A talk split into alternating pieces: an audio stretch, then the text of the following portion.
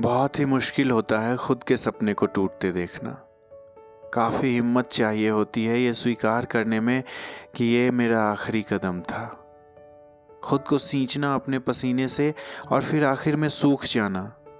खुद को सींचना अपने पसीने से और फिर आखिर में सूख जाना अंदर और बाहर से बहुत दर्द देता है।